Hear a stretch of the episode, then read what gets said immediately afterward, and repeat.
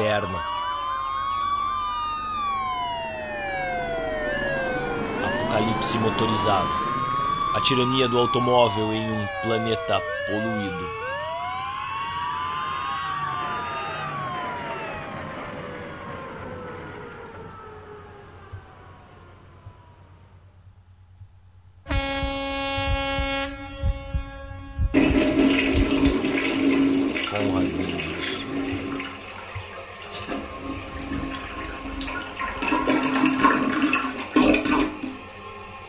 Dirigir para trabalhar. Trabalhar para dirigir.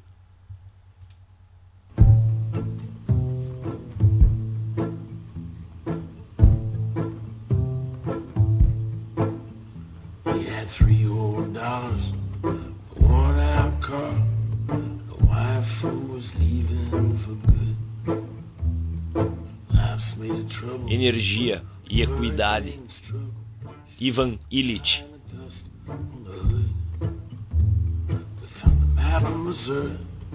Lipstick on a glass they must have left in the middle of the night. And I want to know the same thing. Everyone wants to know how's it gone. O marco latino-americano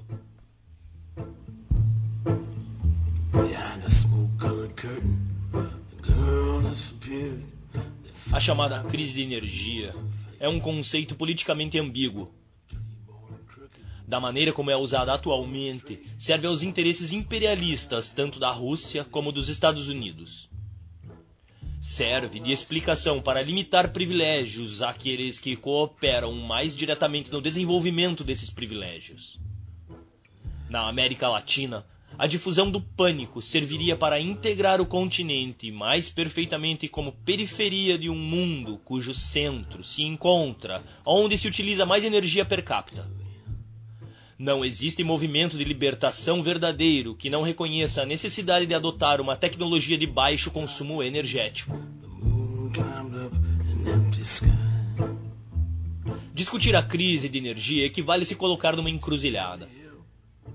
À esquerda se abre a possibilidade de transição e uma economia pós-industrial, que ponha ênfase no desenvolvimento de formas mais eficientes de trabalho manual e na realização concreta da equidade. Seríamos assim conduzidos a um mundo em que todas as aspirações realistas são satisfeitas sem luxo. À direita é oferecida a opção de atacar a escalada de um crescimento que poria ênfase na capitalização e no controle social necessários para se evitar níveis intoleráveis de contaminação. Nesse caso, seríamos conduzidos a transformar os países latino-americanos em participantes de terceira ordem no apocalipse industrial, em direção ao qual marcham os países ricos, Estados Unidos, Japão, Alemanha, já estão a ponto de perpetrar o autoaniquilamento social, numa paralisia causada pelo superconsumo de energia.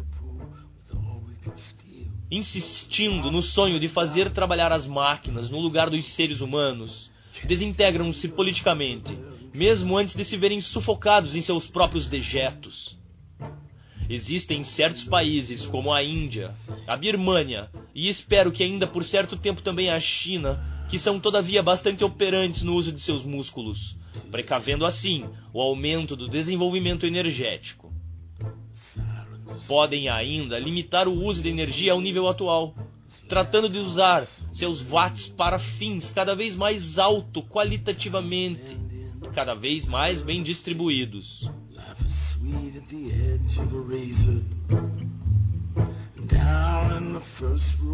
É possível que deem o exemplo de uma economia ao mesmo tempo pós-industrial e socialista, para a qual deverão manter uma tecnologia e um baixo consumo de energia e decidir, desde agora, viver abaixo do nível de consumo de energia mecânica por pessoa que os países ricos deverão recuperar para poder sobreviver.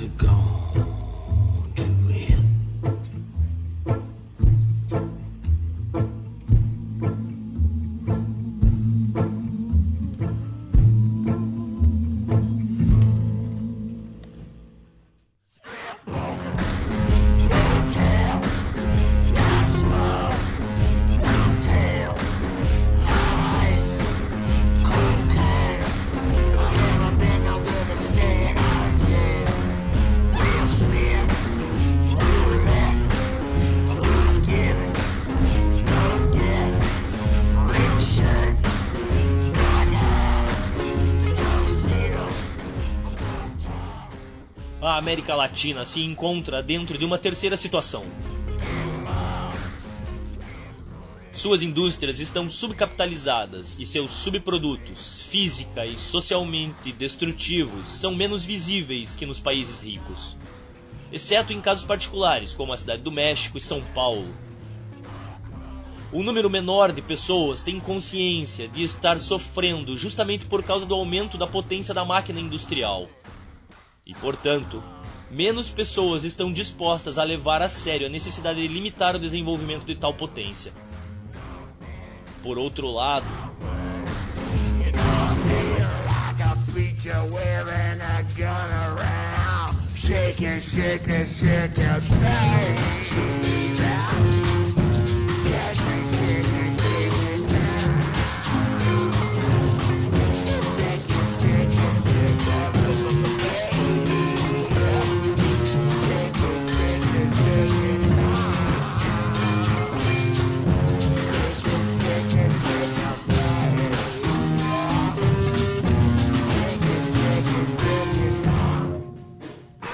Por outro lado, todos os países da América Latina possuem uma infraestrutura física que a priori permite ao não escolarizado, ao não motorizado, ao não eletrificado e ao não industrializado participar humanamente no processo de produção. Aqui, a ideia de uma alternativa ao desenvolvimento da indústria pesada implica já a renúncia ao que se está fazendo ou que se crê poder fazer amanhã. Uma renúncia ao carro, à geladeira, ao elevador e em muitos casos até ao concreto armado que já está aí na vila ou na casa do vizinho. Na América Latina, existe menos consciência da necessidade de um modelo alternativo de tecnologia do que nos países ricos.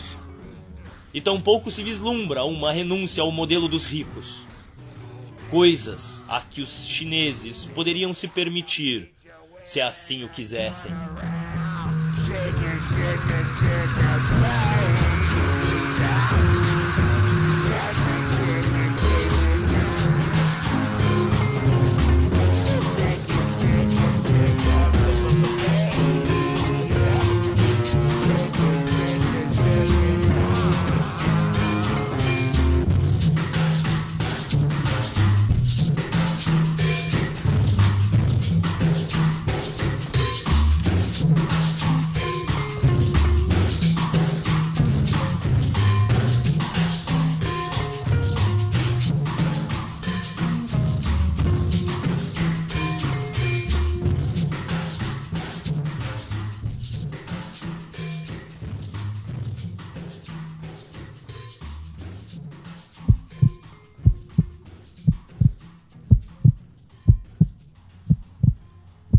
Baderna. Apocalipse motorizado. A tirania do automóvel em um planeta poluído. Conrad Lewis. drink a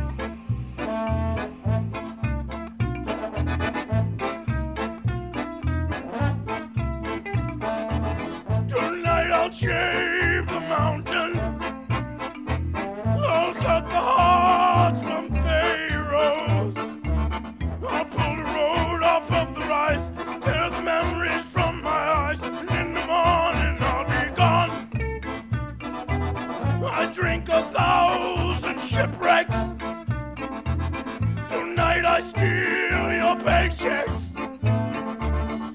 Paint the sheets across my